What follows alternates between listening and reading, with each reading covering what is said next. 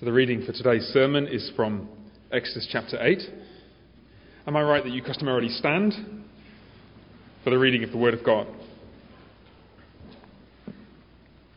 Exodus chapter 8, beginning at verse 1. Then the Lord said to Moses, Go into Pharaoh and say to him, Thus says the Lord, let my people go, that they may serve me. But if you refuse to let them go, behold, I will plague all your country with frogs. The Nile shall swarm with frogs that shall come up into your house and into your bedroom and on your bed and into the houses of your servants and your people and into your ovens and your kneading bowls. The frogs shall come up on you and on your servants and on all your people. And the Lord said to Moses, Say to Aaron, Stretch out your hand with your staff over the rivers, over the canals, and over the pools, and make frogs come up on the land of Egypt. So Aaron stretched out his hand over the waters of Egypt, and the frogs came up and covered the land of Egypt. But the magicians did the same by their secret arts and made frogs come up on the land of Egypt. Then Pharaoh called Moses and Aaron and said, Plead with the Lord to take away the frogs from me and from my people, and I will let the people go to sacrifice to the Lord. Moses said to Pharaoh, be pleased to command me when I am to plead for you and for your servants and for your people, that the frogs be cut off from you and your houses and be left only in the Nile. And he said, Tomorrow. Moses said, Be it as you say, so that you may know that there is no one like the Lord our God. The frogs shall go away from you and your houses and your servants and your people. They shall be left only in the Nile. So Moses and Aaron went out from Pharaoh, and Moses cried to the Lord about the frogs, as he had agreed with Pharaoh. And the Lord did according to the word of Moses. The frogs died out in the houses, the courtyards, and the fields. Then they gathered them together in heaps, and the land stank. But when Pharaoh saw that there was a respite, he hardened his heart and would not listen to them as the Lord had said. Then the Lord said to Moses, Say to Aaron, Stretch out your staff and strike the dust of the earth, that it may become gnats in all the land of Egypt. And they did so. Aaron stretched out his hand with his staff and struck the dust of the earth, and there were gnats on man and beast. All the dust of the earth became gnats in all the land of Egypt. The magicians tried by their secret arts to produce gnats, but they couldn't. So there were gnats on man and beast. Then the magicians said to Pharaoh, This is the finger of God. But Pharaoh's heart was hardened, and he would not listen to them, as the Lord had said. Thus far, the reading of God's word. And all the people said, Amen. Amen. Let's remain standing as we pray together. Merciful God, we thank you that you've not left us in the dark, but that you've sent your Spirit to indwell us and to be light among us and within us, and that you now open your sacred mouth to speak the words afresh which your Spirit first inspired so many thousands of years ago. And we pray that we would hear them afresh as words to us, so that the Lord Jesus would lead and instruct us this day, that we may walk like him and live like him and understand the world in which you've placed us, so that we may live with righteousness and faithfulness. Lives that are good for one another, a blessing to the world, and pleasing in your sight. And we pray in Jesus' name. Amen. Please be seated.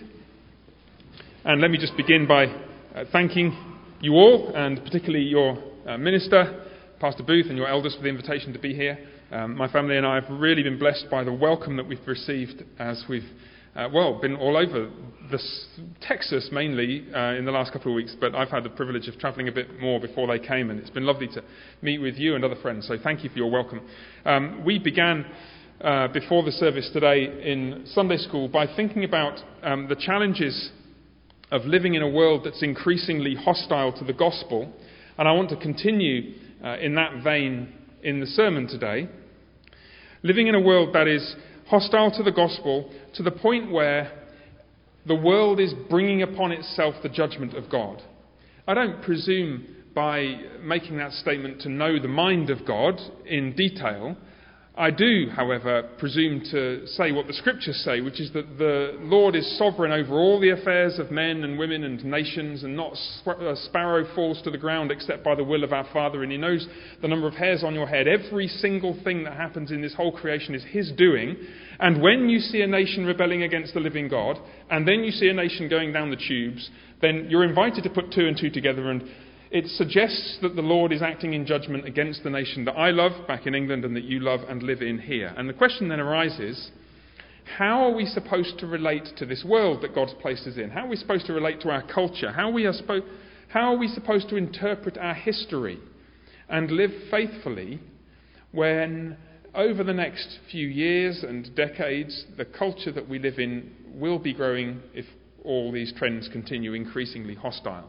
Um, young people and children, I'm looking around at you here, and a number of folks under the age of 15 or so, um, you will face challenges when you get to your parents' age that your parents never dreamed about.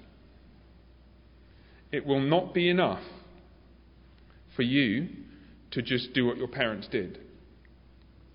Because when they were growing up, back in the 1500s, the world was a very different place. And one of the things I want to help you to think through today is what is God doing in this world that you're growing up into, that one day, Lord willing, you may be fathers and mothers in? And what are you supposed to think and how are you supposed to respond to this? I want to begin actually just by making a couple of comments that arise from uh, Mark chapter, uh, Matthew chapter 9, a very famous um, incident in the life of Jesus. No, no, need to turn to it, it will be familiar to you. We'll get back to Exodus 8 in a, a moment or two.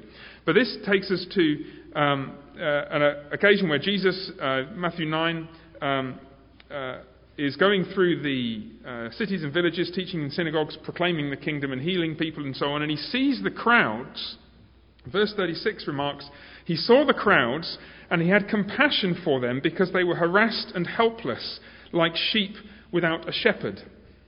And what's intriguing about this is Jesus here exhibits not one reaction to the world around him, but two distinctly different reactions to different groups of people. And it's these two reactions I want you to have in mind as we approach Exodus chapter 8. The first reaction is a reaction to the leaders of the people of God. Jesus remarks alluding to Exodus chapter 34 that the people who he saw and had pity on in the hills of Judea were like sheep without a shepherd. And of course, you remember Ezekiel 34. Uh, the prophet denounces the shepherds of Israel, the leaders, the religious and civil leaders, for failing to be faithful sheep, for letting the sheep stray, for letting people become vulnerable, for not caring for the sheep entrusted to them. And so he says, that the weak you've not strengthened, and the sick you've not healed, and the injured you've not bound up, and the strayed you've not brought back, and the lost you've not sought, but you've ruled them with force and harshness, so they were scattered because there was no shepherd. They're like sheep without a shepherd. And Jesus says, That's what you've done to the leaders of his day. And he's seething with righteous fury, echoing this condemnation of the prophet Ezekiel. Uh, the leaders of the people of Israel who have so neglected their responsibilities to their people that the people have really started to suffer the consequences. That's the first reaction. A very strident condemnation of the leaders of the people. But there's a second reaction, of course, which is highlighted in precisely the same way, not to the shepherds, but to the sheep. And Jesus has compassion on them. And again, the prophet Ezekiel, from whose writings Jesus is quoting, is compassionate. When he's speaking in the name of the Lord and reflecting the Lord's compassion for the people of Israel. So he says in verse 11 of Ezekiel 34 I myself will search out for the sheep and I will seek them, just like a shepherd's supposed to seek his flock. The Lord is going to come close to his people and uh, be gracious to them and compassionate to them.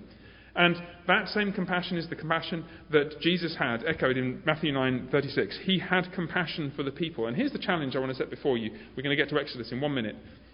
How can we combine not one but two distinct reactions? How can we react as Jesus did to the people who deserved condemnation with condemnation, and as Jesus did to the people who deserve compassion with compassion? It is all too easy, you see, to speak out against the evil in the world and to forget the compassion bit. Because it's the evil and wickedness of the world that hits our headlines, whether it's expressed by people in authority, our shepherds, our leaders, uh, and or whether it's expressed by people in positions of, I suppose, more um, still authority, but um, uh, teachers in schools who've uh, abandoned the constitution that might be written on their wall or whatever it is that has happened. But at the same time, um, how easy or how difficult do we find it to express the kind of compassion and brokenness for the people who live in the houses that you drove past on the way to church this morning? Some of you drove past houses on the way to church this morning where you know, well, you don't know personally the people who live in there, but you know enough about your city to know the kinds of broken, dare I say it, dysfunctional lives that our friends and neighbours live, don't you? Right? And children, there are kids in there who didn't wake up to the kind of breakfast that my family and I were treated to this morning at the Booth's house, like with quiche and two different sorts of cinnamon pastries and orange juice and tea and coffee and all. Like, like you know, they woke up to a drunk father and an absent mother. Yeah, and how easy or how difficult is it to combine a righteous recognition of the wickedness of the world with deep, heartfelt compassion for sinners the like of whom Christ died for. Now, those two reactions are actually expressed in different ways in the book of Exodus, which focuses also on how the Lord responds, particularly to the powers and the authorities and the leaders of the Egyptian nation during the time when Israel were enslaved.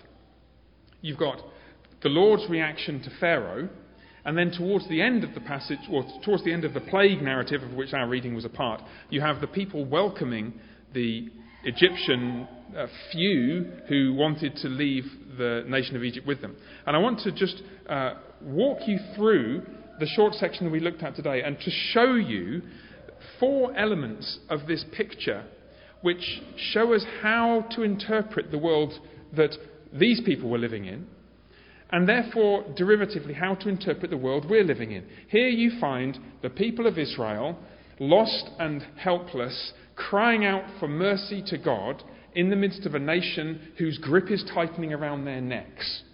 And children, once again, you will grow up in a nation which, unless something changes, will have its hand around your neck and will be squeezing more tightly. How are you supposed to interpret that history? And there are four elements to this picture in Exodus chapter 8 I want to give you. The first two are somewhat longer. I'm going to spend a bit more time on them. The third and fourth we'll move through more quickly, but hopefully, nonetheless, that will provoke some uh, helpful reflections for you as you think about the world and the city and the nation you live in. So, first, what's the first element of this picture? which shows us what God is doing in the world by showing us what God did in the days of Moses and Pharaoh. The first element is this the idols of Egypt were humiliated. The living God confronted the false gods, the idols of the nation of Egypt, and he assaulted them personally and humiliated them.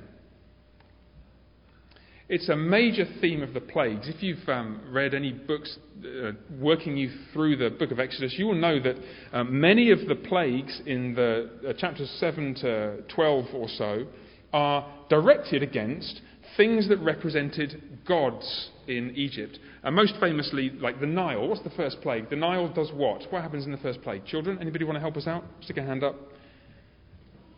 I can see you're not used to this. Who's this pastor who's asking us to actually pay attention and they say, Yes, that's right. Come on. Stick a hand up and tell us what's, what happens to the Nile in the first plague. Somebody tell us. Yes, ma'am. Turns to blood. Very good. The Nile turned to blood. Now, the Nile was one of the so called gods of Egypt, one of the idols. It's one of the things that the Egyptians worshipped. Now, I want you to imagine you watched the first plague from a satellite or from a plane flying over and you just watched it turn to blood. What's happened to your God? It's like bloody nose. Your God is bleeding. And that's just plague one. As the Lord confronts these gods of Egypt. Then you work your way through the plagues. Uh, not all of them are against uh, entities which were known to be gods, but the ninth plague certainly was. Who can tell me what the ninth plague was a plague against? This is difficult. Maybe some of the adults want to help us out.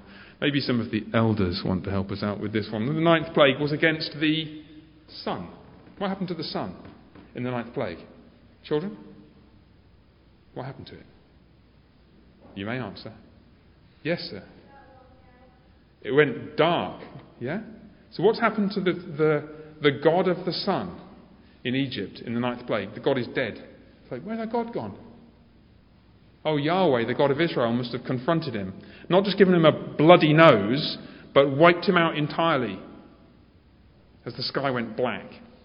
So you see what's happening in the plagues. Time and time again, the, the true God is confronting the false gods in a kind of divine wrestling match and flattening his opponent. Now, what happens in these plagues? There were many other plagues in Egypt. The second and third plagues, the plague of frogs and the plague of gnats, also highlight some confrontations between the God of heaven and earth and the gods of Egypt. Did you know that there was a frog god in Egypt? Anybody know that? There was a god in Egypt called Heqet.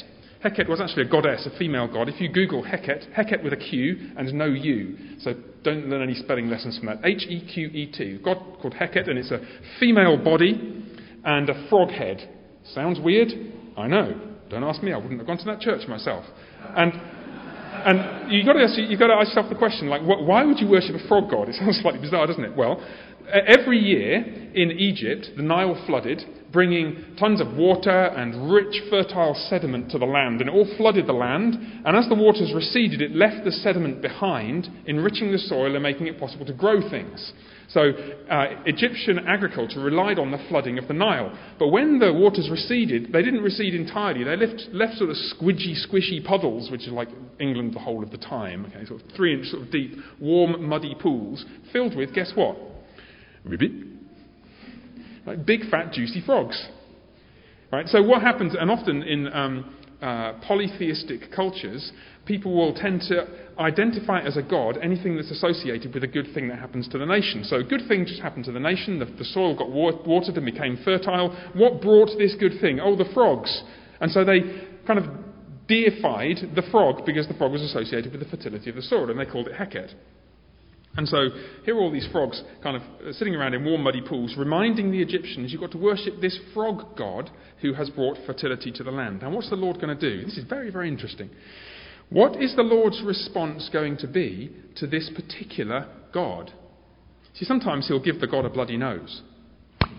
The Nile bleeds. Sometimes he'll wipe the God out completely. The sun is blackened and put to death. What's he going to do here? Look at verse 2. If you refuse to let them go, behold, I will plague all your country with frogs. The Nile shall swarm with frogs. Well, that's not so bad so far. Frogs supposed to be frogs in the Nile. That shall come up into your house and into your bedroom and on your bed. And these are not nice little kind of pet. Oh, great, we've got a pet frog. No, no, no. You've got thousands of, not pet, just frogs. In your bed and in your bedroom and in the houses of your servants and your people, and into your ovens and your kneading bowls, there is nowhere you can go to escape from the frogs. Now, what's God doing? You see what he's saying? It's like you like frogs. You, you, want, you want to make this particular thing your idol. Well, let's really see how much you like it. How do you like the frog god, O Egypt? You see what he's doing? He is showing the futility of worshipping this thing, not by taking it away and revealing its weakness, but by giving you so much of it that you cannot move for frogs and showing its vileness and despicability. How do you like your frog god, O Egypt? In other words, he will drown you in the thing that you have chosen, hand you over to the false gods that you have started to worship. And once you start to think of it like that, you think, of course, that's exactly what the Lord does at other times in history, and it's tremendously helpful to remember this when you're trying to understand the times you're living in. For example, when the Israelites are wandering around in the wilderness, and God has given them, you know, more bread, or manna, divine uh, miracle bread from heaven than they could possibly need. The Lord gives them manna. What do they do? Well, first, apart from co- collecting it in the wrong way and bringing God's judgment on, its, on them so filled with maggots and it stinks, they complain and they want meat. Give us meat to eat. And the Lord's like, okay, you fancy meat. How about quail, a meter deep as far as the eye can see? And you'll eat it until it comes out of your noses. I looked at one or two of my kids this morning, and the, the food set before them was so plentiful. They were, my kids were starting to struggle with it. Now, that's saying something, right? Because normally they don't struggle to eat cinnamon pastries.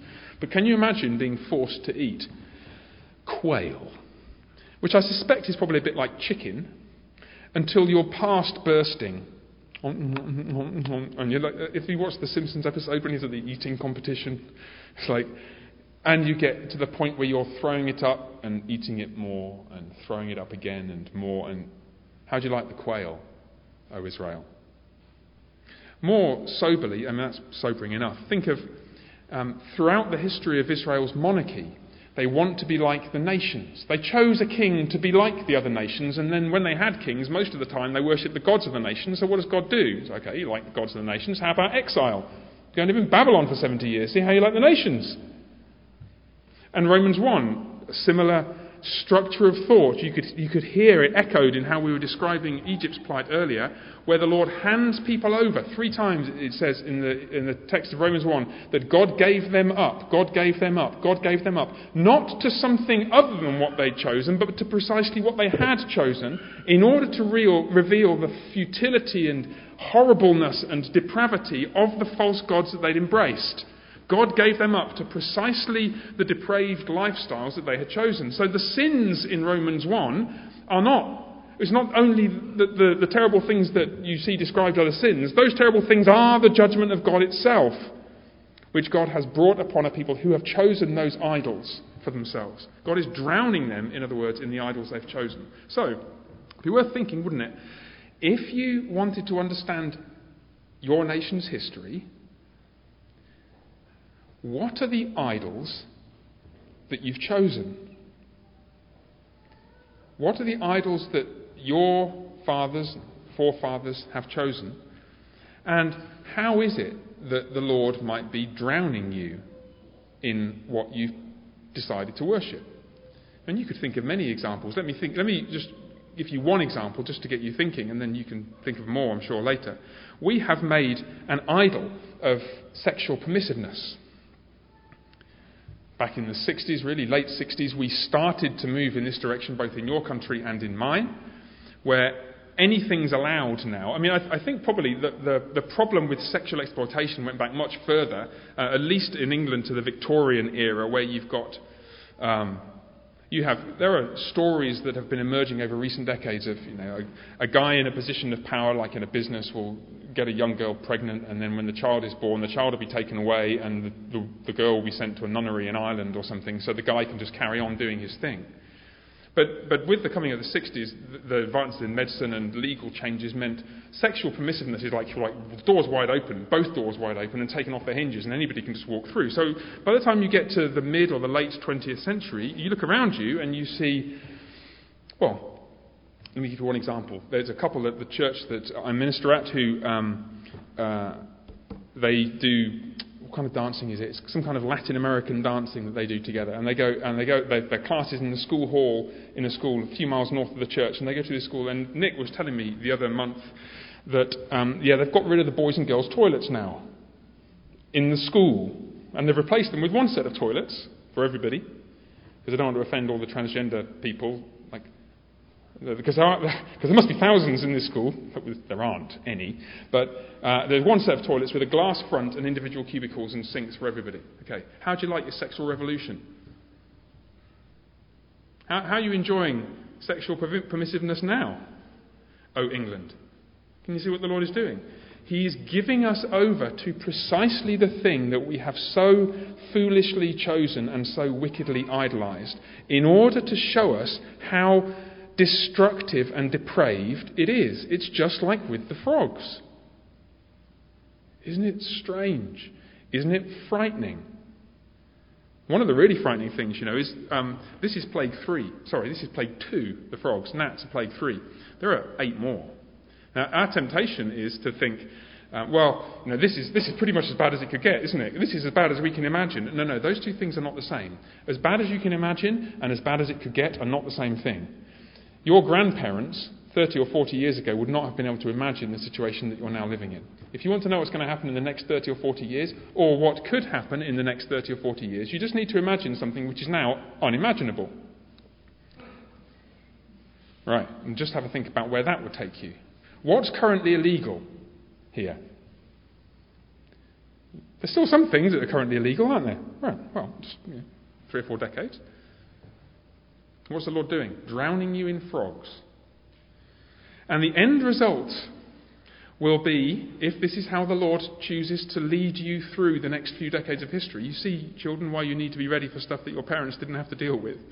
If this is how the Lord chooses to lead you through the next few decades of history, will be verse 8. Well, Pharaoh calls Moses and Aaron and says, Please get the frogs away from me, and I'll do it. And then the Lord, it's remarkable, the Lord has patience, some kind of mercy and kindness he still shows to um, the uh, to Pharaoh. Um, his sovereignty, his, his uniqueness as the only God is even revealed in how. You notice what Moses does, where um, Moses says, Well, tell me when you want it to be done, and I'll do it exactly then. The point being, then Pharaoh won't be able to, to attribute the end of the frog plague to just natural causes. You pick the hour, and I'll, tell, and I'll pray to God, and then he'll stop it. That all the earth may know that this is the true and living God. But then what happens by the end? Verse 14. They gathered them together in heaps, and the land stank. Very significant moment in the narrative. What happens to the land of Egypt in this plague? It stinks. Absolutely disgusting, even after the plague has stopped.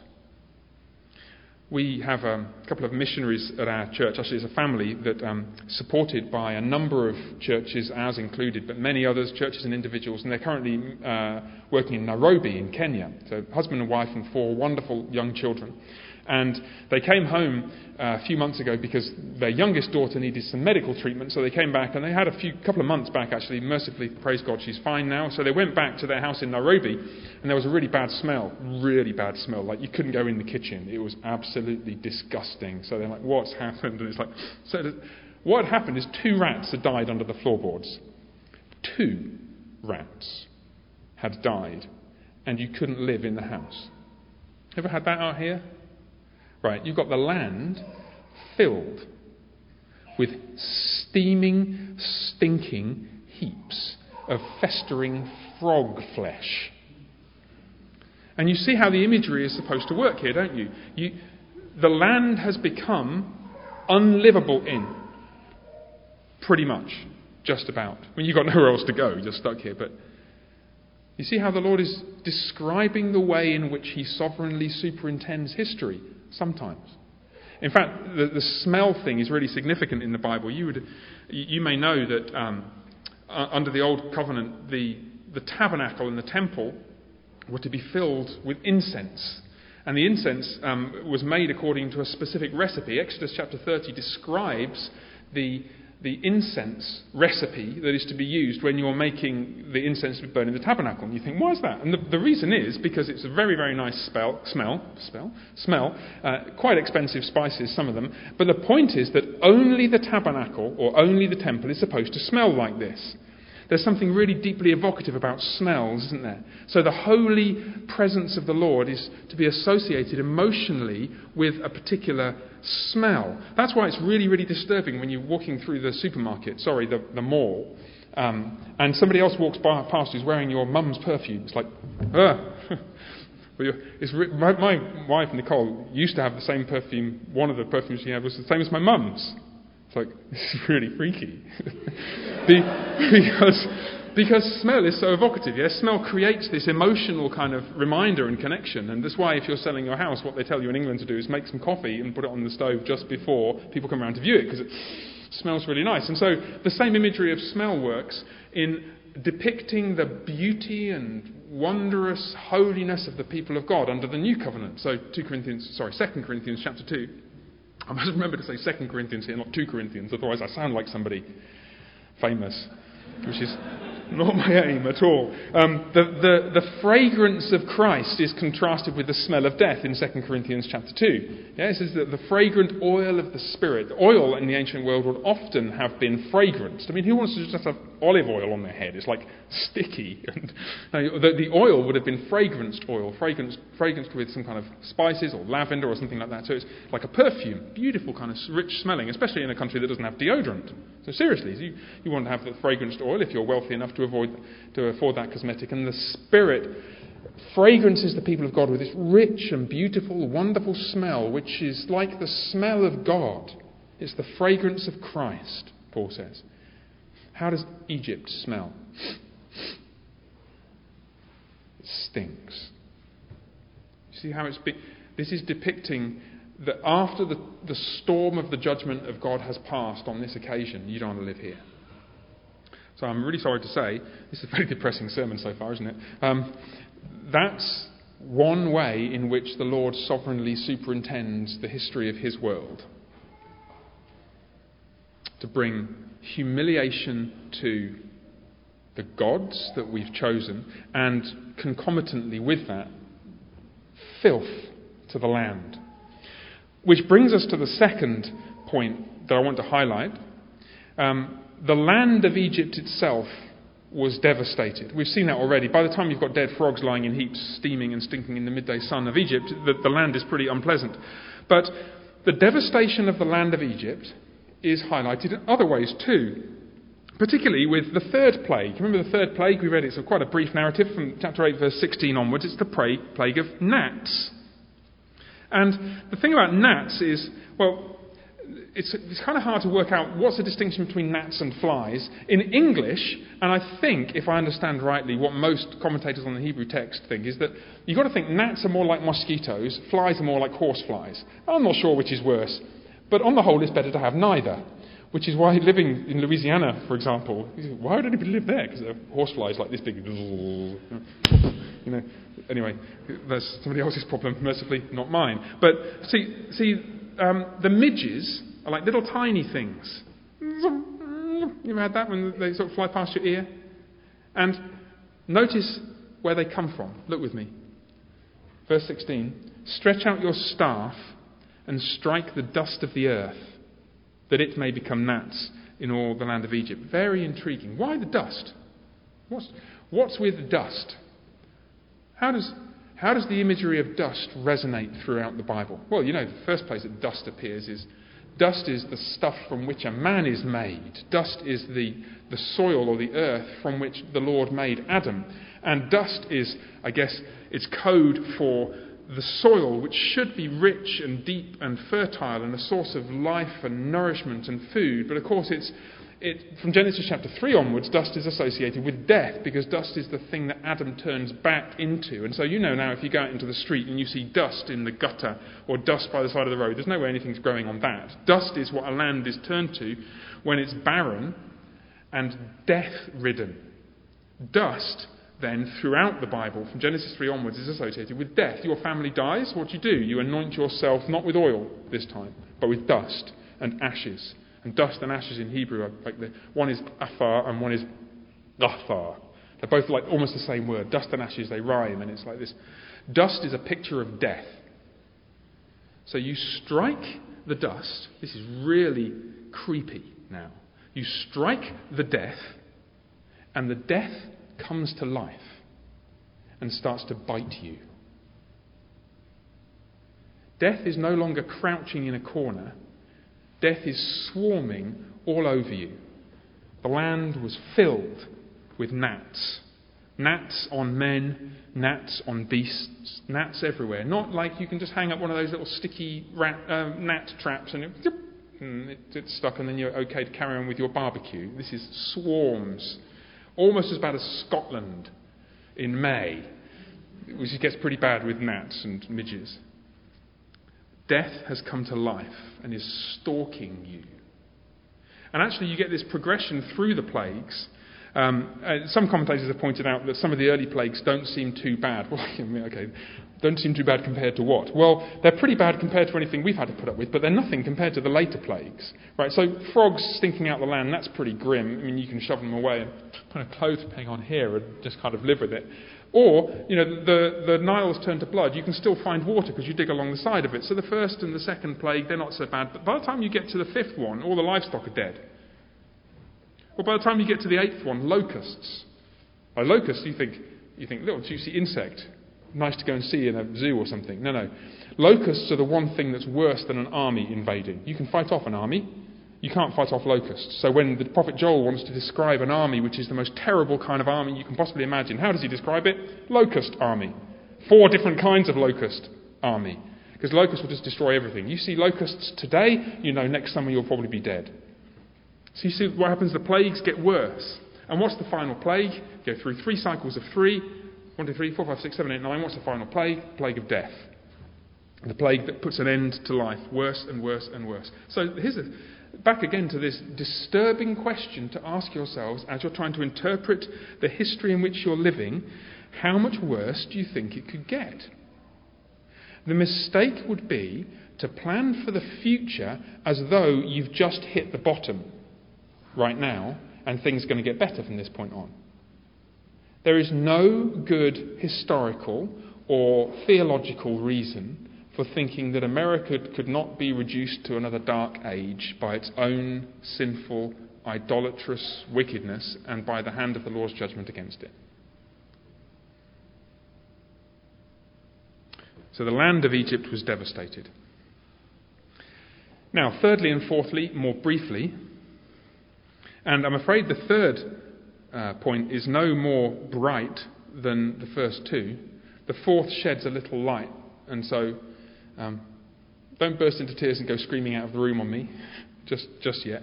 But the third uh, aspect of this situation that uh, Exodus 8 calls attention to is the remarkable fact, thirdly, that the leader of the people of Egypt was unrepentant. He had just seen the frog thing.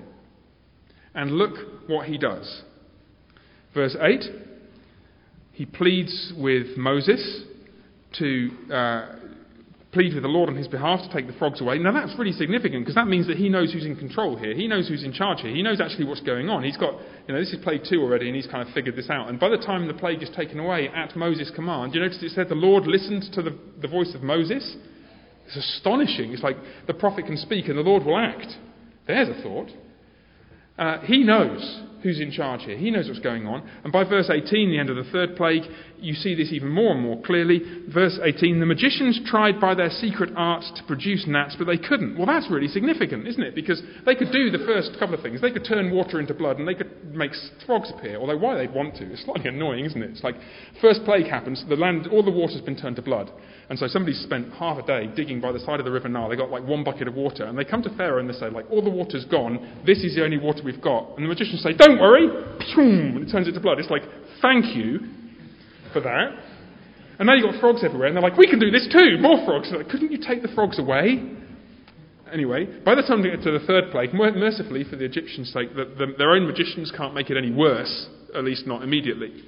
Um, so there were gnats on man and beast. Verse 8, 19 Then the magicians said to Pharaoh, This is the finger of God. So the magicians are not just court jesters, they're kind of senior advisors. They would have had a kind of religious, political position in the court. Pharaoh understands that this is something strange going on. This is Moses and his God who's in control here. The, the magicians agree with him. So, what this is like is in 50 years' time, after you've had the frogs and the locusts and the livestock, and you're thinking, when's the plague of death going to come? And your president and his advisors have one of those meetings in the Oval Office, and um, that the advisors come to the president and they say, listen, we, um, we have noticed that our nation has been uh, experiencing something of an economic downturn for the last 70 years. Um, and some of the things that have happened seem to be beyond natural explanation. We, we got this horrible feeling that the prophets might be right, that some God or other, maybe the God that they keep talking about is behind this. Maybe they're right. Maybe we are under the judgment of God because it's not like the earlier stuff where we could replicate this. This is beyond our power. And then the president says, you know what, I've been thinking the same thing myself. Um, it's like it, there's, there's something very strange at work. And the magicians say, yeah, we, we think that, well, if the prophets are right, then presumably the only thing that will work, the only thing that will save our nation is if we all repent. Like you repent, and we repent, and we plead with the Lord for mercy, and then we actually do what we said we are going to do, and we don't kind of renege on our word. And the president says, yeah, you're right. The only solution is if I, the president, repent, and you do the same, and we lead our nation in a prayer of repentance to the living God who made heaven and earth. And the magicians say, so what are you going to do? You're going to repent. And he says, Nah. Pharaoh's heart was hardened, and he wouldn't listen to them, as the Lord had said. It's an astonishing thought that in this nation, the nation of Egypt, things went from bad to worse under the judgment of God, and the king knew it, and he knew that repentance would fix it, and he refused to repent the leader of the nation, was unrepentant. Are there any good grounds for expecting anything different from our leaders? Well, it's possible. Nebuchadnezzar in the book of Daniel. I guess we better pray that God gives us a Nebuchadnezzar and not a Pharaoh. So, what's the note of brightness at the end? Remember what we're trying to do. We're trying to understand the history in which we live. What is it we're supposed to be looking for as, so to speak, the light at the end of the tunnel? Well, you know that after the ten plagues, the Israelites escaped and they were led out into the wilderness by Moses as they uh, were on the way to form a new community and live a new life as the people of God. And on the way, they were not alone. But fourthly, some people of Egypt joined with them in leaving this ruined and desolate nation to join the people of God and begin a new life. Here we skip ahead, no need to do so in your Bibles, to a well known moment right at the end of the plagues, Exodus 12:38, when it remarked, the, the narrative remarks that a mixed multitude went out with the Israelites. Not just Israelites left Egypt, but Israelites and a whole flock of Egyptians who had had enough. They had seen how the Lord had put to death some of their gods. They had seen how the Lord had drowned them in the filth of other gods. And they'd realized, you know what, this Moses character and all his funny prophets and all those strange Christians are right. And I don't want any part of this anymore. And by the grace of God, despite all their failings, despite all their failings, the people of Israel somehow found it within themselves to welcome these foreigners to join their community and to be a part of the new nation that was to be constituted at Sinai and make its way to the promised land.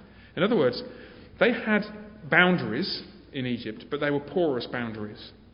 This community of people, like a little infant church, nestled in an increasingly wicked world, left the doors open.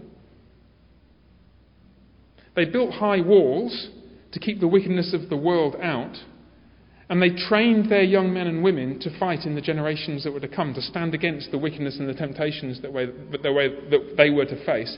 But they didn't bar the gates. They were always ready to welcome anybody and anybody from the world who wanted to join them. And it strikes me as we conclude that that is the challenge we have. As the heat intensifies, as our culture becomes more and more depraved, and you want less and less to do with it, how are you going to find ways to leave your figurative church doors open to welcome in here the maybe a few people, maybe a torrent of people who want to join with you? So build your walls high and train your next generation of young men and women to be faithful soldiers and to stand against the wickedness of the world. But please, please, please, leave the gates open. And live such good lives among them that they want to be a part of the community that God, by His grace, is building among you here. Let's pray, shall we? Merciful God, we thank and praise you for the privilege of being called as your children, and we recognize that as a privilege. We're not in here because we're smart enough or good enough, but because you have been abundantly gracious in keeping the promises that you made ages and generations ago. And we pray you'd continue to keep them, and we dare to pray you'd keep them through us by making us into the kind of attractive community of Christians who will appeal to the world around us and have the kindness to welcome those from outside our gates when they choose to join us. And we pray in the name of Jesus. Amen.